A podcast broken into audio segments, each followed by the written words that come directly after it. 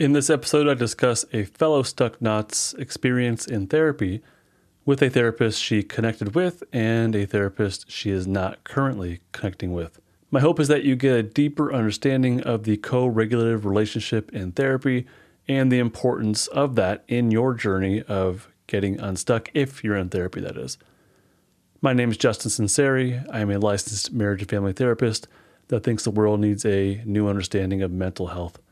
Welcome to Stuck Not Broken. This podcast is not therapy, nor is it intended to be a replacement for therapy. Now, I don't know this person. I'm just reading up what they sent me. I have no rea- idea of the reality of the situation, so I'm just kind of sharing my thoughts based on what's told me. I'm, I'm pretty much cre- uh, treating this as like a, a uh, caricature in, in, a sense. Um, I'm even changing the name. I, I think I changed the name. I have it here as Lizbeth. I'm pretty sure I changed that from uh, the name that she gave me, which would be her real name, I believe. So this actually came from a blog comment. I do have a blog on justinlmft.com, and you can leave a comment there after you read uh, what I wrote if you feel so inspired. And this came from a blog comment. So this person, Lizbeth, she says, "Oh, I'm sorry. the The blog that it came from, the blog article is called Therapy Re-Traumatization. Therapy Re-Traumatization." I'll put a link to that in the description if I remember to. I tend to forget these things, but hopefully I'll remember to. So Lizbeth says, I had this amazing therapist who I felt so safe with, and I was able to really process and grieve my trauma in such a transformative way that I felt like a new person after a year of seeing her. That's awesome. That is fantastic. That's what we want, right? Lizbeth goes on to say she was very engaging. She spoke in a prosodic way, always kept eye contact, and had, a, and had a lot of reflecting to give me. She was emotive, and in turn, that really made me feel socially engaged with her, like she was really in it with me. So I'll stop there. That, that sounds amazing, and that's pretty much the experience that we want to have in therapy, right? Someone who is warm, someone who is engaging, and we feel connection with. So, yeah, therapists can create this welcoming, comforting relationship, and that really is the ideal, and that's at the heart of therapy. Now, of course, not all therapists are the same. We are very much different in every possible way, and that includes our um, yeah our personality, but specifically our uh, capability of connection. I guess I'll put it that way. Our ability to socially engage and our ability to create a warm, co regulative environment. Now, I'm not super social at all, but when it comes to therapy, I think I'm able to create that that co-regulative environment well enough to to help my clients out. Now, a therapist who's able to provide that kind of warmth that Lizbeth is describing here, um, a therapist who's able to provide that kind of warmth, they're probably going to be able to establish rapport faster. Rapport the therapeutic alliance, the relationship is extremely important in outcomes for the client. Okay, so that's uh, that's really at the heart of therapy. If you don't have that safe co-regulative relationship, I don't know how helpful therapy is going to be. Uh, I don't know how helpful those specific te- techniques will be that the therapist uh, utilizes as uh, you know as well. So changing therapists is okay and it may be needed. So if you have someone that you're with that you feel safe with, awesome. But if you have someone that you're working with that you don't really feel that that rapport, that warmth, that connection, it's absolutely okay to change therapists and it might be needed. It might be a good idea. There was a few therapists that I saw that I I didn't have that with. Um, and I don't think you have to have this super cozy kind of feel to it. There was someone I saw there was someone I saw was a guy and he was pretty combative with me. So I didn't like him, but I benefited from him. There was enough trust there. There was enough something to where I actually really benefited from him and he really kind of uh, put me in the spot and challenged me in a way that I needed. So he was warm enough, I, I guess, for me to be able to, you know, accept his challenge. I wasn't happy about it but obviously he was able to make an impact on me. So having a warm, safe, co-regulative, relationship is great. it really comes down to do, do you feel like you can benefit with this person? Because it can go the opposite way where they're giving you non safety cues, danger cues, even. And that could be a hindrance to the process of therapy. So, for the most part, you kind of trust your gut. Um, you can intellectualize this and apply your understanding of the polyvagal theory. Um, if you have no idea what that is, go back to episode 101, listen to that, episode 101 through uh, 109, and you'll get a, a deep uh, course in the polyvagal theory, a, a master class, really, an audio one. Um, if that's not enough, I have Polyvagal 101 on my website. Elizabeth goes on to say, fast forward three years later, I decided to go back to therapy to just to just work on some personal and family things. This time with a whole new therapist because my old one wasn't available. I'm all excited to be in therapy again because of how transformative my first experience was. And my current therapy experience has been almost the opposite. I've been seeing my current one for about six months now, and to be honest, I feel like I've had no progress in really figuring out anything about my life, and I've oftentimes left appointments feeling like they accomplished nothing for me. Now, this is not a good initial sign. Like initially, this this may not be a great sign, but not always necessarily a terrible sign either. Like I said, there was a, uh, uh, male therapist that I initially clashed with, but he was actually very helpful.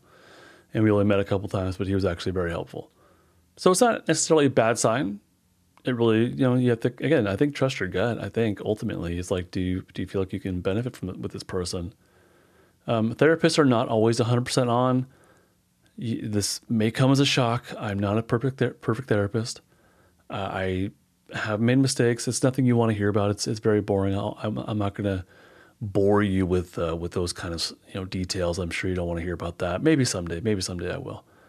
But there, I've made mistakes. I, I have made mistakes. Okay, and I've even had recently. I would say a session that I completely bombed. It was not helpful, and I ended up uh, giving a refund to the to my client because I thought this I did not bring you my A game whatsoever. But that's something you want to hear about. Don't worry about that. After a few sessions, though, I think you should be able to tell. I think you should be able to have, I think a few sessions in, you should be able to tell if this person is going to be helpful to you or not. You should definitely know what kind of modality they're using. You should have an idea of what kind of rapport they're offering to you, what the feel of the relationship is. And it may not have to be or may not be this very super warm, cozy feel. Maybe it is more combative, not combative, but uh, challenging. Usually, my clients will tell me that they want me to call them out on stuff. So that's you know that that can totally come, but with a, with with strong rapport, like that can come. You can be challenging, but also be uh, you know uh, caring about it, em- empathetic. You can be warm, but also challenging, right? After a few sh- sessions, you should definitely have a treatment goal. So you should have these things kind of laid out already I would say in, in, within a few sessions, you should, I think, you should be able to tell is this person a good fit for me or not. I think usually, honestly, after the first session, uh, I feel like I'm, I'm, able to build rapport. It's pretty rare where I feel like after a session, I, I, wasn't able to, to make some kind of connection. And at the end of the first session, actually after, after the end of most sessions, I ask like, "How this go for you? What could I do better? Did I do anything that was not helpful? and I give a, a chance to, or I ask my clients regularly for feedback. So I think that after, well, I would say a few sessions, sessions, I think it's a pretty good indication of whether someone's going to be a good fit for you. Now, that's my opinion, and that's not a hard and fast rule. It's just just just my opinion. Lizbeth goes on to say, after reading the polyvagal theory, I learned about the nervous system states and our ability to read cues from our therapist that will put us in different states which will affect what we're able to even process or feel. Yeah, absolutely. Something odd I noticed was that I always seemed to be so nervous before our sessions, and I never knew why. Like I was super tense and anxious. Now, this is not necessarily abnormal. Not necessarily, I, don't think. Um, I think clients will oftentimes feel a bit anxious before a session we don't want to think about, we don't want to feel these things. So I think this again comes down to you being really honest with yourself. Not just Elizabeth here, but all of us. the tension that you might feel before therapy is that because you're reluctant to work on yourself, or is it because the relationship with that therapist is not a good fit? I think both of those could be true. Clients often tell me like I, I didn't want to show up to session, I did it any, I did it anyways, and I'm really glad that I did, because it's it's not always exciting, right?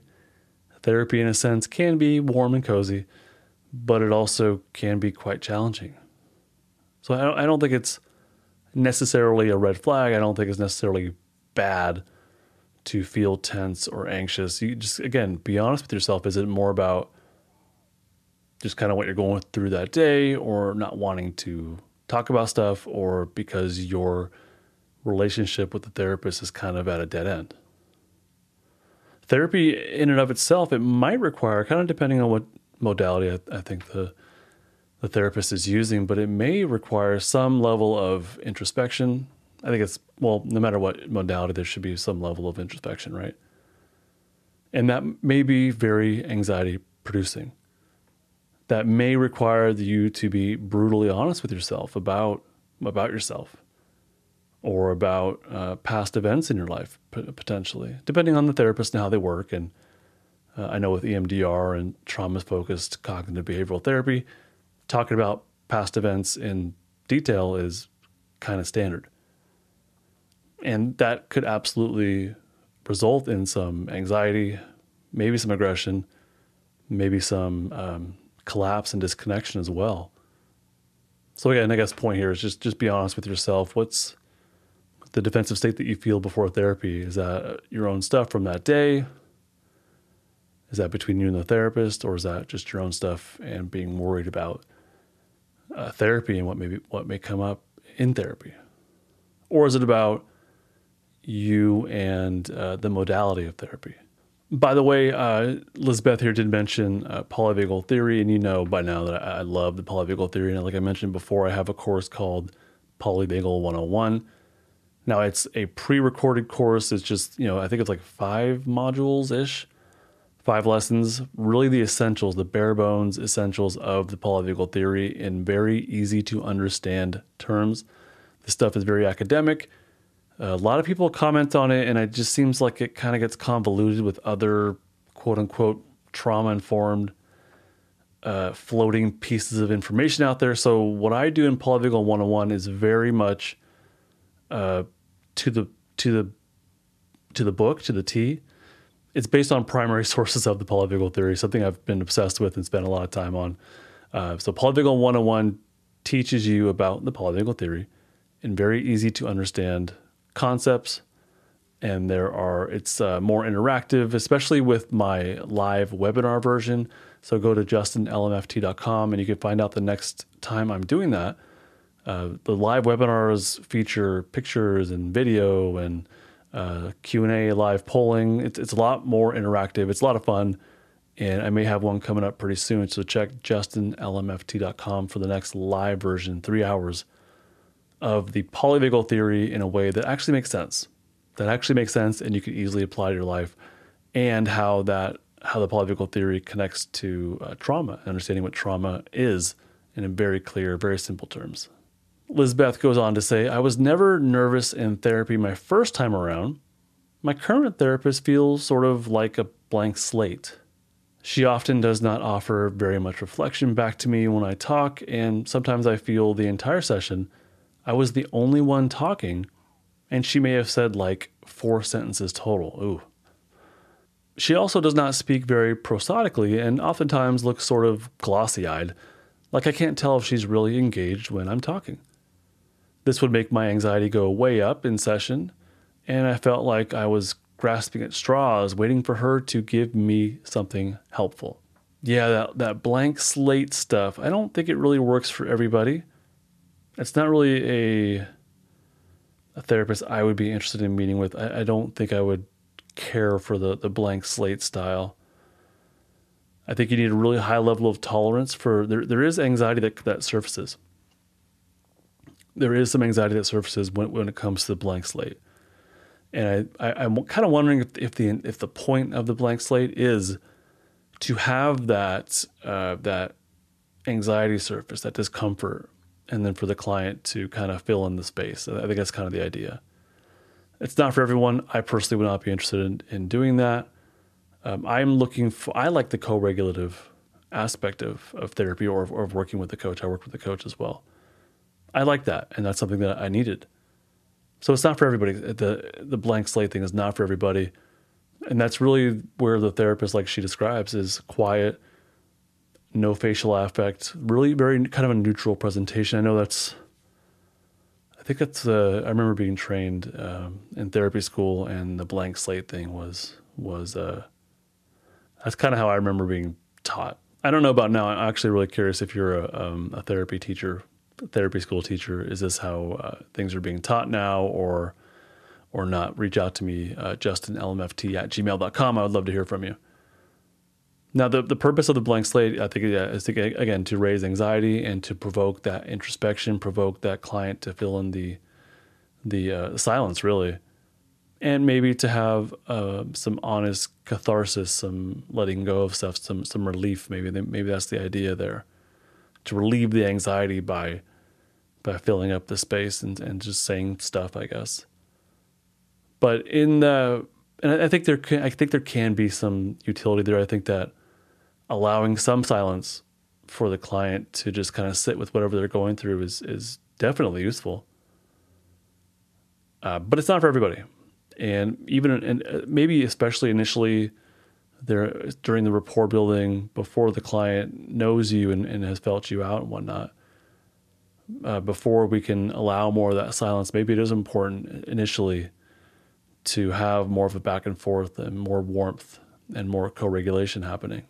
The blank slate does not provide cues of safety. There's there's no co-regulation there. There's no facial affect. There's no vocal prosody there's no you know eyebrow movement to to show emotion there's no upper cheek movement there's no eye crinkles there's no squints no smiles so that that blank slate is really the opposite of co-regulation and we know that with co-regulation there's it's it's that those uh those cues of safety those unconscious cues of safety that we send to our clients that are so helpful so that biological connection that uh, biobehavioral connection is missing which means that the safety state from the therapist is even if it's there, it's not being shown, it's not being shared. The, the therapist is not giving cues of safety to help their client calm their nervous system. That that's what co-regulation is. So that uh, intended catharsis that may not happen, and it may end up leaving that client just kind of exposed to their uh, traumatic memories or feelings, or just that anxiety that surfaces with no relief. It might just kind of linger, and there's no uh, discharge, there's no ladder climbing, there's no accessing of the safety state. They're just kind of you know accessing the defensive state, maybe maybe even um, consciously. Maybe they're aware of it. Maybe they feel it, and they lack the capacity to feel it mindfully, to describe it and to share it, uh, because the safety state's not. You have to have the, safe, the safety state active in order to feel the more uh, defensive kind of stuff. So the blank slate, then, instead of being of, of, help, I think for a lot of clients, it's actually going to be uh, detrimental. It might be reinforcing. If you have a client that can access their safety state, that can do self regulation, then the blank slate, maybe, that, maybe that's more helpful. They can fill in the space, they can utilize their their own introspection and capacity for stillness to be safe and immobile and to look inward and to share. And that the therapist can act as um, what's the word? The therapist can kind of act as a uh, just someone they're bouncing ideas off of, or they're or they're gaining insight through. They're, they're you know they're they're working on building insight together, maybe something like that. But I, I think that for the majority of clients, especially the ones who have more dysregulation, which is, I mean, that's kind of why you go to therapy, right? Uh, that, that blank slate stuff might be reinforcing of the stuck defensive state. The point of therapy, I, I don't think, is to induce anxious catharsis. I think the point of therapy is to help our clients to build self regulation, but this is done through co regulation. Self regulation is not something we're born with. And many of our clients, I know many of mine, did not get healthy or did not get co regulation. They didn't get healthy attachment uh, when they were younger. So their capacity to self regulate is just lower. Um, and they kind of need to experience co regulation. They need to experience a healthy relationship, healthy boundaries. And therapy can provide all those things. And from there, that's uh, kind of the foundation, I think, for the client eventually to be able to build self regulation. And then once they have enough self regulation, then maybe that blank slate stuff can be more of help. Maybe letting them sit in silence with their feelings that, that can be of help, maybe. I'm I'm fairly active. I definitely will allow some silence when needed. There's a couple clients where I've flat out said, "Hey, we're going to sit in silence," and I'll tell them, "We're going to. I want you to feel what you're, you know, what's going on inside of you, and I'm going to give you 10 seconds of silence, and I give it a, a finite amount of time. And then what I may do is to stretch that out to 15 seconds or 20 seconds, not really much longer than that, but I want them to feel it instead of talking, talking, talking, talking. I want them to actually feel what's happening inside of them and so I ask them just like, just stop. I'm going to give you 10 seconds of silence. And the point is, I want you to feel what's, what's happening within you instead of trying to explain it. I want you just to feel it. And that's only if I think they can handle that. All right, Lizbeth goes on to say, I wanted to feel connected to her, her therapist. It was hard to explain this feeling because I kept telling myself that she was a good therapist because sometimes she'd say all the right things but I didn't feel like she was engaged with me. Question mark. It was hard to grasp why I felt so weird in our sessions. After reading the polyvagal theory, I feel like it's because of the nervous system state she provoked me to enter. I would often feel embarrassed telling traumatizing stories or like I was being a burden. It's taken me a whole lot of sessions to realize that I don't think she guides me to a safe state. And that's why I feel like I've made no progress in our sessions, even after six months, in capital six months, of seeing her. Sometimes our sessions feel like I'm just filling her in on my life, and it's like talking to a wall. I keep waiting to feel something, but it never happens.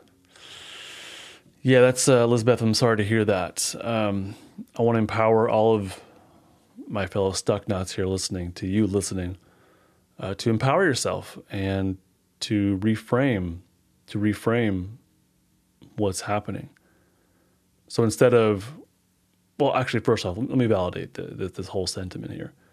I want to absolutely validate. Yeah, I, I could see why somebody would feel uh, uncomfortable and and then start to assume things like being a burden and whatnot. Okay. And we know story follows state. So when we feel uncomfortable, when we feel more defensive states, that our mind is going to come up with reasons why that might be the case. And it probably is going to have a lot to do with uh, the themes that were present for us growing up. I, more, not just growing up, but just, you know, throughout our life. But um, more often than not, I, I would argue it has a lot to do with the themes of what we were taught growing up. So when we feel our stuck defensive states, our mind is going to create a reason. Uh, it's going to create an explanation, and that explanation probably is going to have a lot to do with um, larger themes in your life.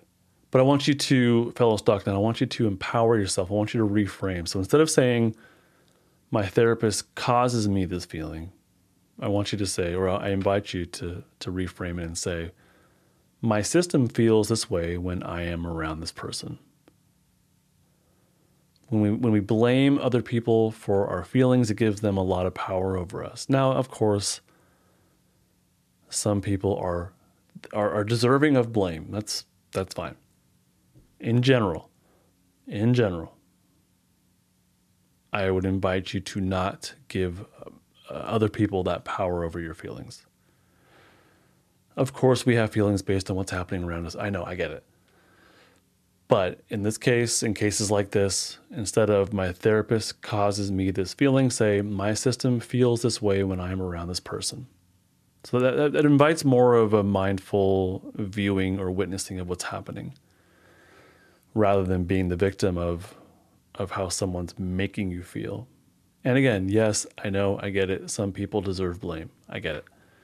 In situations like this, that may not be the case. It may not be like that. Instead of saying my therapist is causing me to feel whatever it is, you can say I shift, my body shifts to an anxious flight state when I'm around my therapist.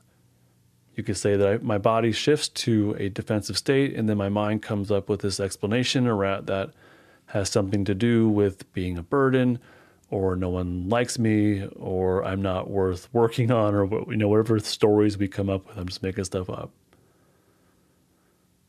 So I, I shift to the state when I'm around this person. And I, I, don't, there's no blame in there. It's just, it's a statement of fact and it's witnessing, it's noticing how you feel as a witness to your, to your nervous system state. Now, so again, like for the most part, uh, I would encourage you and invite you to not blame others for your feelings, but rather recognize how you feel around others. And then that might hopefully empower you to to then uh, make a decision about what you want to do about that. If you're in the position of a, of a victim, if you're in the position of this person's causing this, there's not a whole lot of hope there. But when you can objectively say, I feel this way around this person, I think there's more space there for you to say, well, what do I want to do about that? My system feels this way. So now what can you do about that? What options do you have in front of you? I think it's it's a small reframe, but I, I, would encourage all of you to do that. Not just about therapists, but you know, people in your life. Rather than saying my parents make me feel this way, you could say, you know, I notice that when I'm around my parents, I, I get really anxious. I, I go into more of a flight state. When you say my parents make me feel pissed off, like okay, that just feels like it's up for debate or it feels like you're blaming and then they're going to blame you back and then it just kind of goes on forever but when you say truthfully no I, I feel more aggressive when i'm around my parents i feel more aggressive when i'm with this family family member I, I would hope that would i would open up some capacity for for noticing and for maybe curiosity but i would also hope that you could then ask yourself okay well how much time do I want to spend around this person? How much time do I do I want my nervous system to be in the presence of this other person? And I, I think there's more. I think there's more of a capacity to to make a objective decision there versus being stuck in a a blame cycle. And maybe especially when it comes to a, a professional relationship like this, where where we say, maybe you know when I, when I hire this plumber I get really anxious when they come into my house. That's a lot different than this plumber makes me feel anxious. It's very similar, but I think there's a difference there. Instead of being a victim, you're, you're noticing it. And you could say, the next time I want to hire a plumber, why would I hire the person that I feel some flight energy around? Same thing for therapists. Lizbeth wraps it up and says, In conclusion, I'm probably going to stop seeing her soon. But I myself know that truly powerful therapy is totally possible with the right person. I just thought I'd share my story about therapy and how even a totally regular and seemingly normal therapist can completely change a client's effectiveness in session. Thank you, Lizbeth, for, for doing so. I appreciate that. I do appreciate it because I spend time on the podcast here talking about bad therapy or bad therapists, things that are egregiously bad, right? But the reality is that uh, most of what's not helpful in therapy is just kind of like status quo therapy. It's you know things that we were trained on to focus more on techniques and the anxiety around getting techniques right and modalities and following frickin' manuals versus uh, building rapport with the clients and uh, self-regulation first, you know, and then co-regulation from that. And I think that's probably a, a big issue and something I'm monitoring within myself constantly as a therapist is how self-regulated am I? And I know that the less self-regulated I am, the less effective I am as a therapist. And when I'm really self-regulated and really in my safety state, I'm a, I'm a much more effective therapist for the most part, then what is I, I would say probably what's not helpful in therapy is not these like big unethical, unlawful, uh, therapeutic, not well, actually non therapeutic um, things that therapists do. It's probably just the stuff that we get you know swept up in as far as our own anxieties or doing things like the blank slate when it's not appropriate, or maybe it just helps us feel better in a session. Yeah, Elizabeth, thank you for for bringing that up. That's super helpful. I think it's a great point, and I would encourage each and every single one of my fellow stuck nuts and, and to you, dear listener, uh, to reflect on the people in your life, including us therapists, and say, how, does my nervous system feel around this person? And then I think the follow up question could be, okay, well, how much time do I want to give them? And for a professional relationship like with a therapist, uh, do I want to give them any more at all, or do I want to try and see how I feel around uh, somebody else who who might be able to, to provide the same service and possibly even more effectively? Once again, I have uh, Polyvagal 101 on my website, justinlmft.com, and I may have an upcoming Polyvagal 101 webinar, so please check that out. The, the live version is really like this webinar experience. That I really want to make it something that is more experiential and not as um, coursey, lectury, you know what I mean? But otherwise, fellow Stucknut, I hope you've learned something new to help you in your process of getting unstuck or in your I guess, well, as far as therapy goes in your process of getting unstuck, unstuck.